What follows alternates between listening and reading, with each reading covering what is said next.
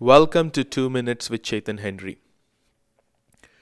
Today I want to talk to you about spiritual awareness. Are you aware of what is upon your life? Are you aware of the mantle that God has put on you? For example, if you're not aware of what is upon you, it is seldom rare that you will even function in what is put upon you.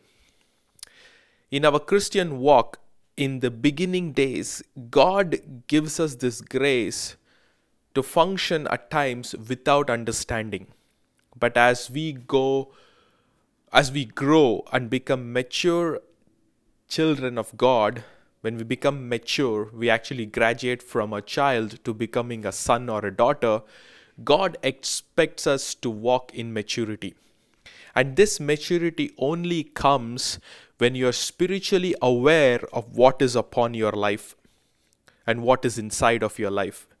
That is the reason you will see that the men of God in the Bible, for example, Elisha, told his servant, Open your eyes. And he opened his he opened his servant's eyes and said, Look, there are more with us than there are more with the enemy.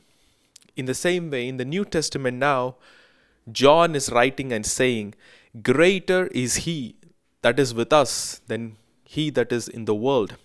What was John actually telling us? John the Apostle was saying that we need to be spiritually aware of who is with us and who is in us. And not just being aware, that awareness brings spiritual intelligence and awareness to function without fear, to function with an unction, knowing that God is in you and God is upon you.